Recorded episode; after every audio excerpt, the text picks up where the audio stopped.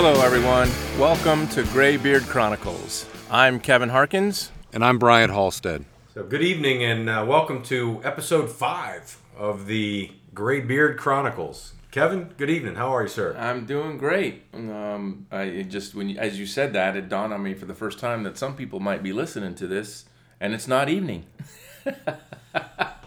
Well, it's evening for us. yes, it is. You're right. So, uh, well, hello. Good day to you. yeah. Yes.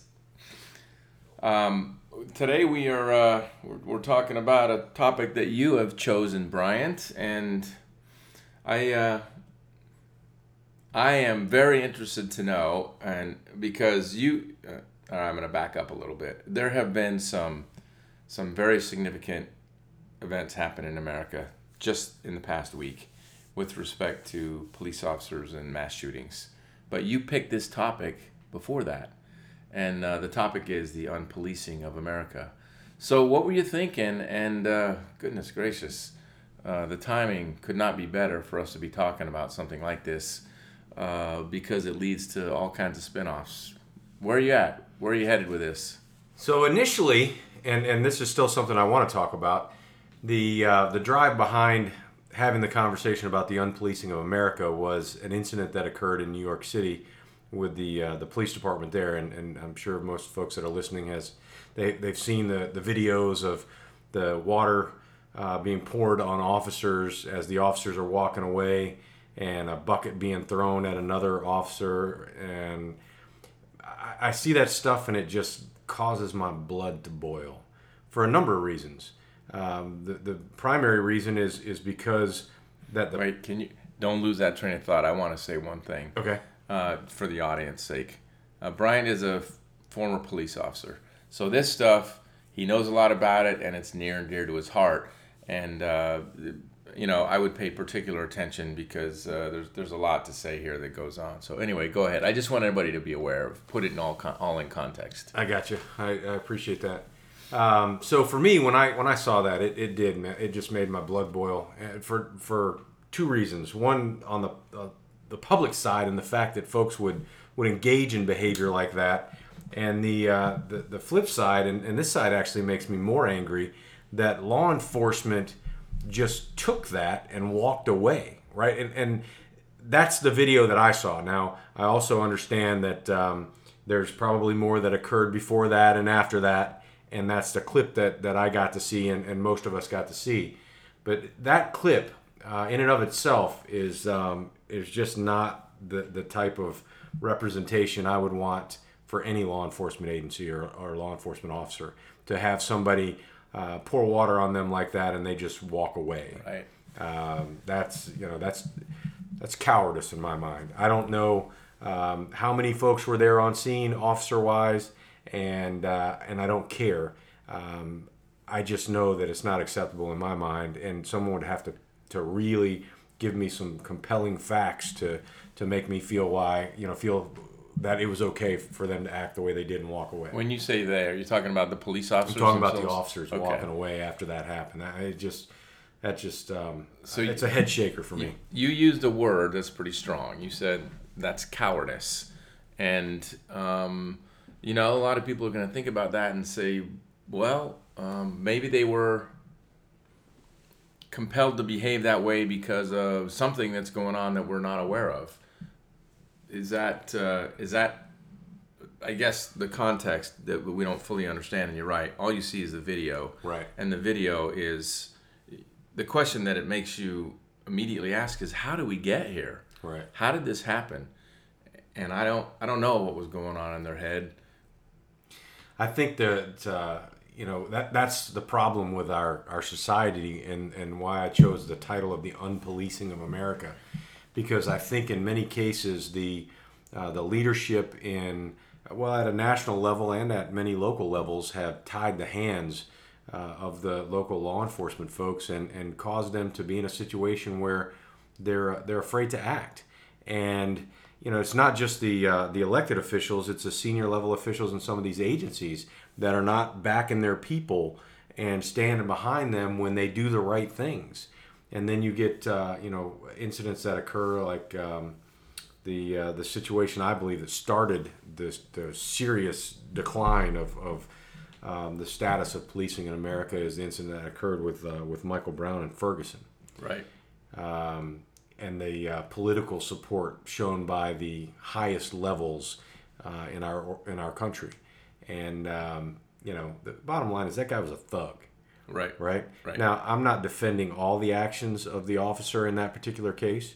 Um, and at the same time, you know, we're not dealing with somebody that was, you know, on his way home from choir practice. He was a thug, and he had just committed some some criminal offenses, and that officer was doing his job, and it just started a downward spiral, I think, from there. And so many folks are just getting on the bandwagon and and um, you know tying the hands of cops, and they're afraid to do their job because they feel like they're going to be left, you know, hanging out to dry by their uh, by their leadership. Yeah, I was reading an article earlier this week about this very thing, and and the question is, how did we get here? How did we get to the fact where where people can be do- so disrespectful to law enforcement? And at least according to this one article, it was because because there's so many opportunities for things to be filmed, for them to audio recordings to be made, that enable people to come back and second guess. And it's easy to second guess when you're not in the moment and you're not making the decision right now uh, in the heat of battle, so to speak. And it causes things to, to appear to be different. When you're looking at things in slow motion, uh, it's much easier to pick and choose which actions and reactions were were better and were not. It's no different than looking at slow motion film on a professional sports team Right. replay, and you can see exactly what happened. But at real time and in real speed, and they don't, they just don't want to be second guessed because they they know that if they've made a, judgment in the moment in the heat of battle that that went the wrong way, next thing you know, you know they're just being rained down upon from all sides, and so they'll say, "I'm going to do my job, and only when I'm called upon. I'm not going to do anything proactively because there's too much loss in it for me." That's a horrible position for us to be in. Yeah, I, I completely agree with you, and uh, I also think you know defending yourself is is not proactive, right? That's reactive, and when somebody takes an aggressive approach to you and dumps water on you, or you know what's next, um, you know was that a distraction technique so that you're distracted and paying attention to the fact that somebody doused you with a bucket of water while his buddy is coming up beside you to take your weapon from you or attempt to take your weapon from you? I mean, there's there's lots of things that could go bad with a scenario like that, and I just feel like there wasn't an appropriate reaction based on the limited video that I saw, um, and you know, why why was that? And uh, and I, I think it, it falls back to the fact that folks in many cases are afraid to do their job because they don't feel like they're they're backed up, and it's you know we I I think it goes there. There's so many different things in our culture. I think that are contributing to this, and one of them I I don't even know if this is a legitimate uh, term, but uh, if it's not, I'm going to create it. I, I call it um, the uh, the crybaby syndrome, Okay. and what I mean by that is the more you piss and moan and cry about something, the more people are going to listen and instead of shutting you down and telling you to stop your nonsense and holding you accountable for for being a, a just an irritant for no reason, um, folks are listening to you, right? The uh, you know it's that squeaky wheel gets the oil kind of mi- mindset, and you know we see it happening, right? It, it's you know how many how many jurisdictions do we know of where people are going back and changing the names of highways or schools because the names of of the those schools or those roadways right now are named after somebody that was involved in slavery uh, in the history of our country or you know remo- removing statues right here in Fredericksburg taking the um, the historical um, slave auction block from from downtown, Right. removing that and putting putting that in a in a museum. And where where does it stop, right? So you, you can't erase the history. Right. And the important thing about history is to learn from it and and repeat the things that are good and not repeat the things that are bad. And if you remove those things, then you know, are we going to lose the lessons because now we're not talking about it anymore? Um, I, I, just uh, there's there's just so many things wrong, and it's um, today. You know, I've, I've been thinking about this all day long because I knew we were going to have this conversation tonight. And I can the, tell uh, you're wound up. Yeah, I can see it. I can see it. They can't, but I can. Yeah, yeah. You are leaning into this one. The uh, you know the shooting that occurred, or the both of the shootings that occurred here recently in um, El Paso and in Dayton. Um, you know, you you have folks that are immediately jumping on the bandwagon and you know blaming guns and and uh, blaming you know our president for creating a, a kind of a uh, condition of hate or that uh, um, the exact word I was trying to think of escaped me, but um, you know it's it's not that. It's not any of that. It goes way deeper than that. It's not about guns. It's not about one individual who, you know, folks may not like and want to want to target him.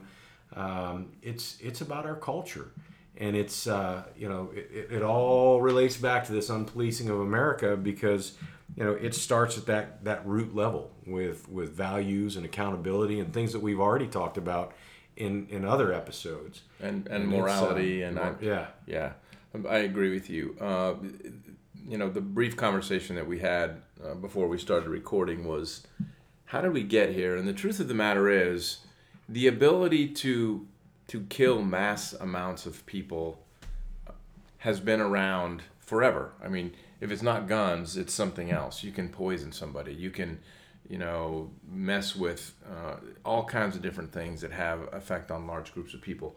Uh, but the question is, it does seem to be happening more and more than it's ever happened in the past. And then so you look and say it's the fact that you can carry it out using a variety of different instruments or methods to do it. There's something in the culture, and there's a creep over time. And I believe that it is, um, you know, we we've many in many respects lost as a culture our true north. You know, the the sense of morality the sense of respect for law and order, the sense of being held accountable. Uh, none of it is helped by the fact that you can hide anonymously behind the social media screen and say anything and I would not do anything, but certainly say anything, post anything, and never be held accountable for it.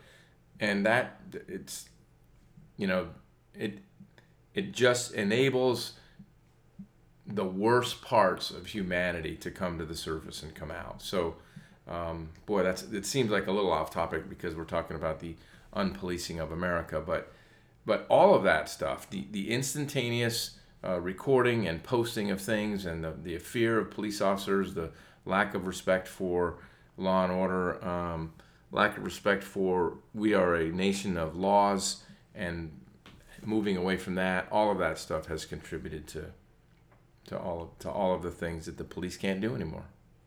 Well, you know what's interesting too is I think um, when you talk about police and policing, folks automatically think about people that are employed by a law enforcement agency and wearing a uniform. Right. That's only part of it. Those are the folks that are paid to do that professionally. I think policing America is every one of ours our responsibility. point. Yeah. Right. So and, and, and I'm not necessarily talking only about policing America in the sense of uh, protecting your communities against criminal offenses. I'm talking about morality. I'm talking about values. I'm talking about human decency, how people act with one another, and what we uh, accept as behavior from other people, right? So it's it's I'm sure you've heard good it said, you know that yeah. yeah. good citizenry, exactly. Right. right. You know, it's um we're we're not training our young people to be good citizens. We're not teaching them to be good citizens in many cases.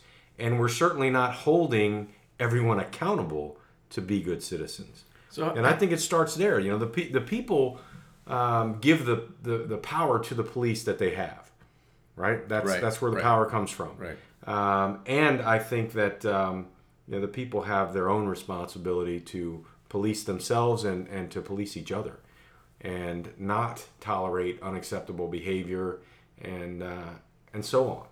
So think think back to the um, you, you remind me of a st- true story. You know, some people are going to be horrified by this story, but in terms of just society in general, schools, clubs, recreational facilities, and so on, and, and holding people accountable. When I was, this is no kidding, when I was in elementary school, um, if you got in trouble, and I did, you got swats. I mean, you literally bent over, grabbed your ankles, the teacher or the principal or the vice principal with a wooden paddle um, paddled you. And they hit hard. I mean, can you imagine what would go on? And now people are saying child abuse. Oh my goodness, uh, all these horrible things. You don't hit children, and that's not. And and I, am not gonna I'm not gonna um, get into how much I think you know me being swatted at school or paddled by my parents, um, the the right and wrong of that. But what I do know is I'm okay today, and I was held accountable as a child. And the times that I get that I got swats in elementary school, I deserved it. And you know what? It made me think twice about ever doing that again. Those are the kind of things that are not really, excuse me, taking place today. You can't do any of that. Right. I mean, even if you raise your voice and give a stern look, you know, the child is running off and talking to somebody, and next thing you know, it's written up in the paper as, um, you know, uh, hostile environment at the school and you can't do anything about that anymore. It's crazy. Right. Sometimes little Johnny needs his ass torn up. Yes. right. This this timeout nonsense, and I'll I'll uh, I'll be the first one to tell you that um, you know my daughters. I uh, was fortunate that uh, both of them were fairly well behaved and uh, didn't have to engage engage in a whole lot of discipline of, of that nature. Um, and at the same time, uh, neither one of them will tell you that they lived a spank-free life right. as they were, you know, growing up because uh, there were situations where, yeah, that was necessary. Yeah. Um, was it child abuse? Absolutely not. And I think either one of them would would tell you that. Um, no. Some sometimes you know it, it's like the um, the carrot and the stick, right? Right? The reward versus the consequence. Life has consequences, and sometimes you should be held accountable and subjected to those consequences. And it might be a paddling. Um, I've said this before. I, I, I didn't even think about this tonight, how I was going to ever get a chance to work this into a podcast, but I'm a firm believer that we need to legalize the bitch slap. All right. right. Tell me what that is exactly. So, so what, what I, is the bitch slap? Yes. I think if people knew that it was completely legal and acceptable to slap someone across the face for acting ignorant or being disrespectful. Now you don't you're, you you don't have an with a bitch slap. You don't have the intent to do any permanent harm. It's just a, a wake up, you know, a, a check yourself um, type of a, a, delivery of a slap across the face. Now imagine how different our world would be, our work environment, our you know what whatever if everybody knew that, hey, if I act like a complete moron, you know, Jimmy might slap me upside the head you know, because it's completely legal for him to give me a bitch slap. Um, I don't know. I mean, that might be extreme, and at the same time, I, I, I think in some ways that that wouldn't be a bad bad way to go. I, I Folks might treat each other with a little more respect. I, I absolutely get your point, and uh, I like the word wake up call. Yeah, just to sort of snap you back into reality, into your senses that look what you're what you're doing or where you're headed is is not acceptable behavior. But I want to go back to something you said, and I didn't even think about it before we started. So in my mind now we have sort of two concepts of the police, the unpolicing of America. One is actual law enforcement and the risk averse nature that many police officers in, in many cities uh, approach their job because you know they they're going to be they're going to be held to a standard that uh, makes them not want to do anything other than what they absolutely have to do. But then there's the policing of ourselves, and I didn't um, I didn't think about that. I didn't pick up on that as I was reading it. I was I was totally focused on law enforcement itself, but um, I think that's a great distinction, and I think that it's actually starting to be well documented in literature, even peer reviewed literature, that in those places where uh, there's more and more oversight and second guessing and um, armchair quarterbacking of police officers' actions, the crime rate in those locations is actually going up dramatically. and that's horrible. I mean, it's not what we want. That's not what we're after.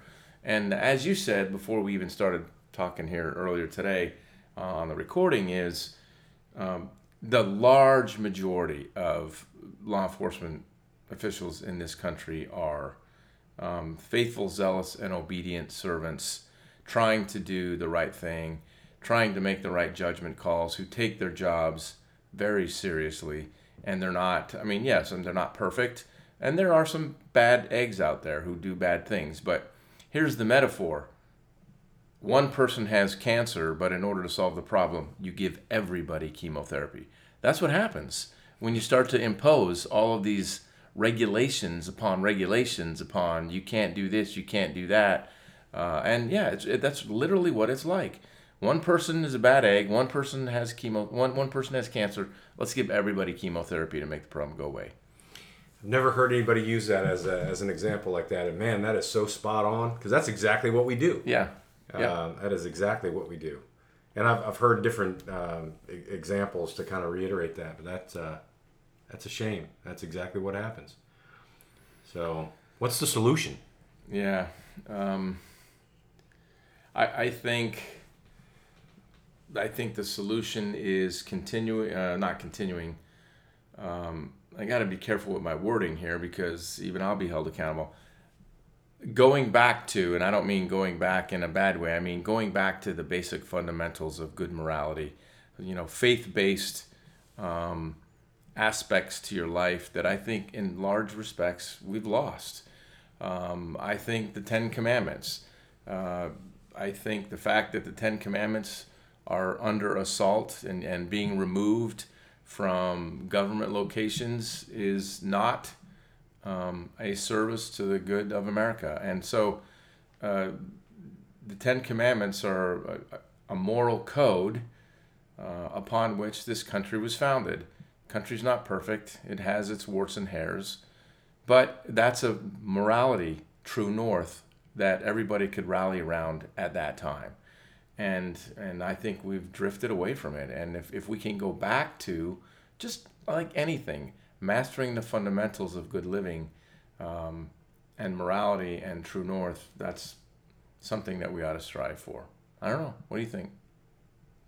I agree with you, and I and I also think that um, folks have a tendency to believe that you know the solution to these types of things are you know who they're electing for their representation in the uh, various uh, houses in our government, um, and that's part of it. I think what we really need to focus on is our own house and the circle that we operate in right? So it, it starts there. The you know your immediate family folks that you you reside with um, and then you know folks that you hang out with on a regular basis, people that you interact with at work, um, influencing those circles in a positive way, so that folks can see the behavior that you're exhibiting, um, and and you know model their behavior after that, right? So, um, you know, it's it is a values thing, it is a morality thing, it's uh, it's a human decency thing and, uh, and and we need to all do our part to hold ourselves accountable and then in turn hold others accountable to, to those same standards. Yeah i think the holding people accountable part of it which is another aspect of uh, you know there's so many things that you can do just in, in society in school in public that you're just not held accountable for anymore. And and it you know and it just feeds upon itself and it starts a downward spiral that just doesn't seem to end. Certainly isn't ending. In fact, I think that um, what did uh, what did Robert what was the title? Robert Bork. He had wrote a book, the the slouching toward Gomorrah. There we go. Uh, Not uh, familiar with it. He, Robert Bork was the nominee. I think it was Ronald Reagan nominated him to be on the Supreme Court, and he was not confirmed by Congress. Uh, he was uh, the term borked. He was um, eventually, you know, lots and lots of because he was a fairly conservative uh, person with a with a track record of conservative rulings and so on. Uh, he ended up not being confirmed, but he wrote a book called "Slouching Toward Gomorrah." I think I have the title of it, and it just sort of describes this slow degradation, this sort of slow slouching of the decline of values and what that means for the good or the not good of America. And it's uh, the title is is just perfect. Interesting to read that because that would have been written what in the eighties. Yes. Yeah. Or he might have might have written it. Actually, I don't remember. I could look it up, but yeah. somewhere around there. Yeah.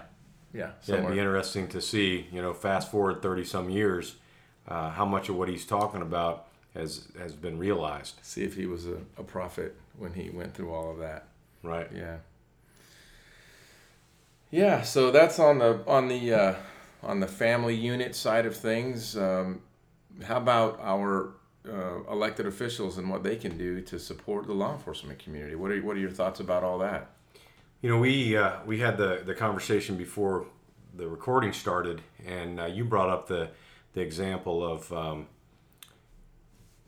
using the laws that we have in place, actually enforcing them and enacting penalties for violating the laws that we have in place. When we're talking about, well, in particular, gun control. Right. You know, there's there's there are a lot of laws on the books already, and folks are not being charged and convicted and handed down. You know, stiff sentences aren't being handed down that it's got to start there because right. you know none of the controls do any good if there's not penalty associated with it.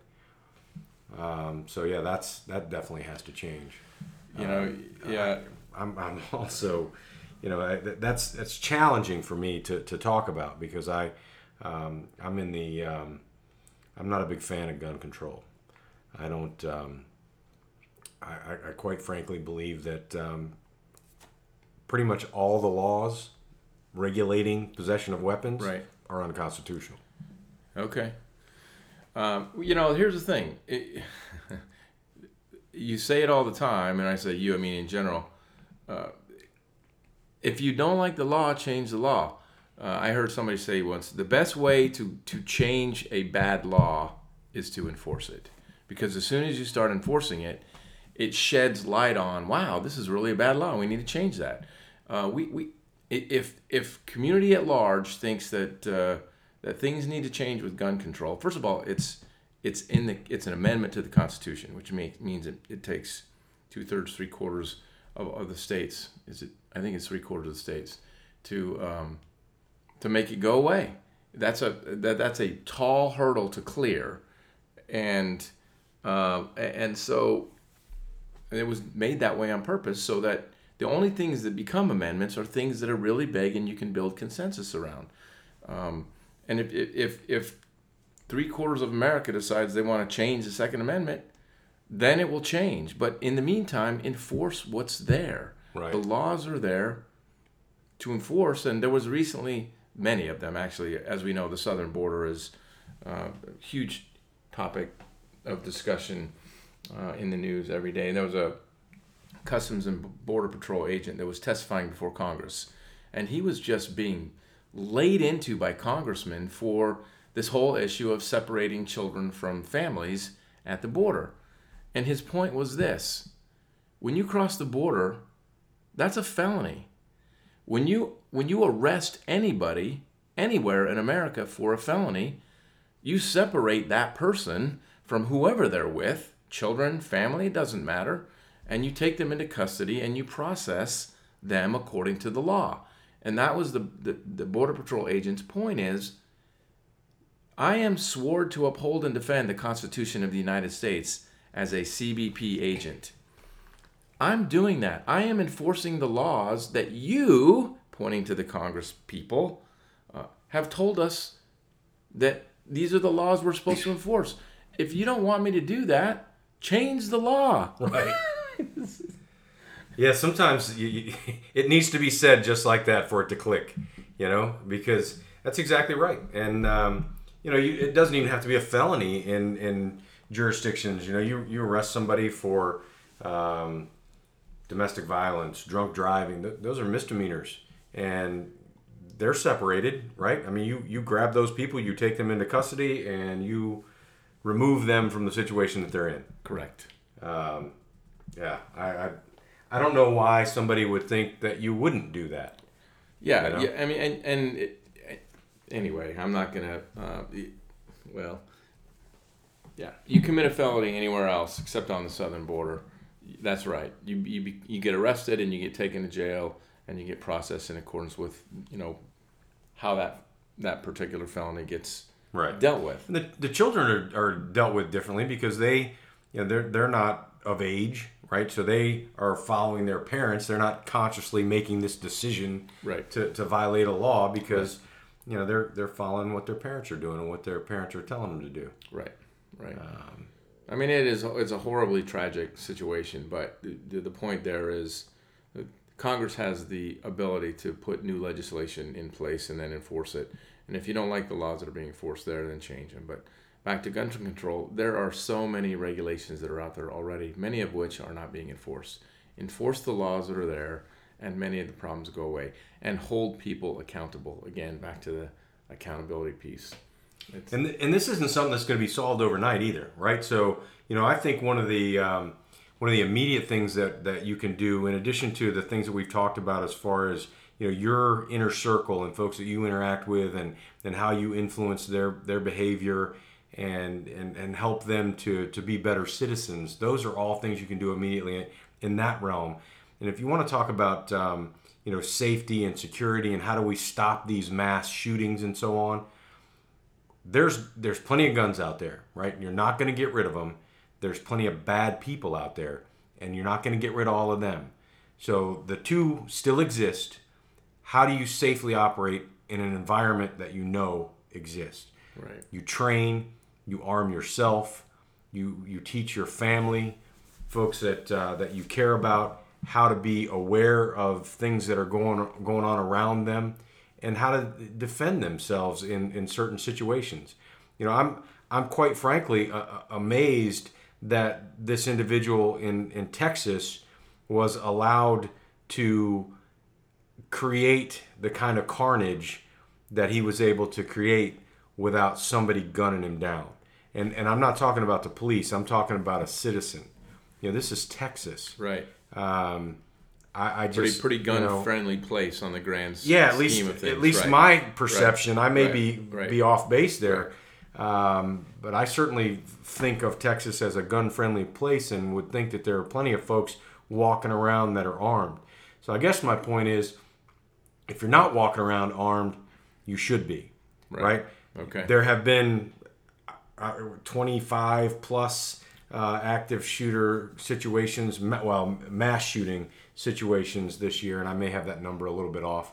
Um, bottom line is, it's too many, and many of those could be stopped by somebody that is sufficiently trained, um, aware of what's going on, and willing to act. Yeah, I know you're creating all kind of controversy saying these things. There are people listening to this that, Oh, are, have no that, are, that are coming unglued right now. I, I have no doubt. And, Right. and those same people, when they find themselves in a situation where somebody like the individuals that I'm describing steps up and saves their behind, Yeah, they're going to have an oh my goodness, the light just came on moment and realize that, you know, maybe there is a, a different way to think about this. Yeah. And if you look over the past decade, um, the other thing that's that's also very interesting about all this is that the, the more talk there is, especially when it gets real intense, you get these real intense periods of discussions about more gun control, greater regulation. What happens? The sale of guns goes through the roof. People, you know, because they're afraid that the government's going to come in and uh, want to take everything away. So the sale of guns, you know, skyrockets, guns and ammunition, because people think things are about to change. Um, That and- is that is so true. President Obama, former President Yes, Obama, yes. is is uh, is probably responsible for selling more guns in Right, America yes. than uh, than many of the people that actually sell them professionally. Right. no doubt. I don't know if No, he's there's getting no- kickbacks on Right. any of that stuff, but that would be an interesting conversation. No doubt about it. Yeah, a couple of comments from him caused the industry to go into an uproar for sure. yeah, And, uh, you know, it's continuing to happen. There's no doubt about it. yeah. So I uh, I think in closing, um, biggest thing folks need to do is is uh, engage those around them, right? Act, you know, think globally, act locally, There you go. right? It's Take cliche, care of but what's it's right around right. you. Yeah, right. Yeah, do what you can right where you're at. That's that's because that's where it starts Right. right. these you know these grassroots movements can be very effective let's start one on being better citizens being better americans uh, being more respectful to one another and not creating situations where people are filled with hate and discontent and want to do harm to other people like folks are doing in these mass shootings Right. And uh, general support for law enforcement and ha- have the, the, the general predisposition that law enforcement is good, full of good people trying to do good things, enforcing the laws that they were sworn to enforce. That is the approach uh, that we need to have. And getting back to holding people accountable and getting back to a moral true north, I think, is, uh, you know, a key to the long term solution. And it ain't going to happen quickly.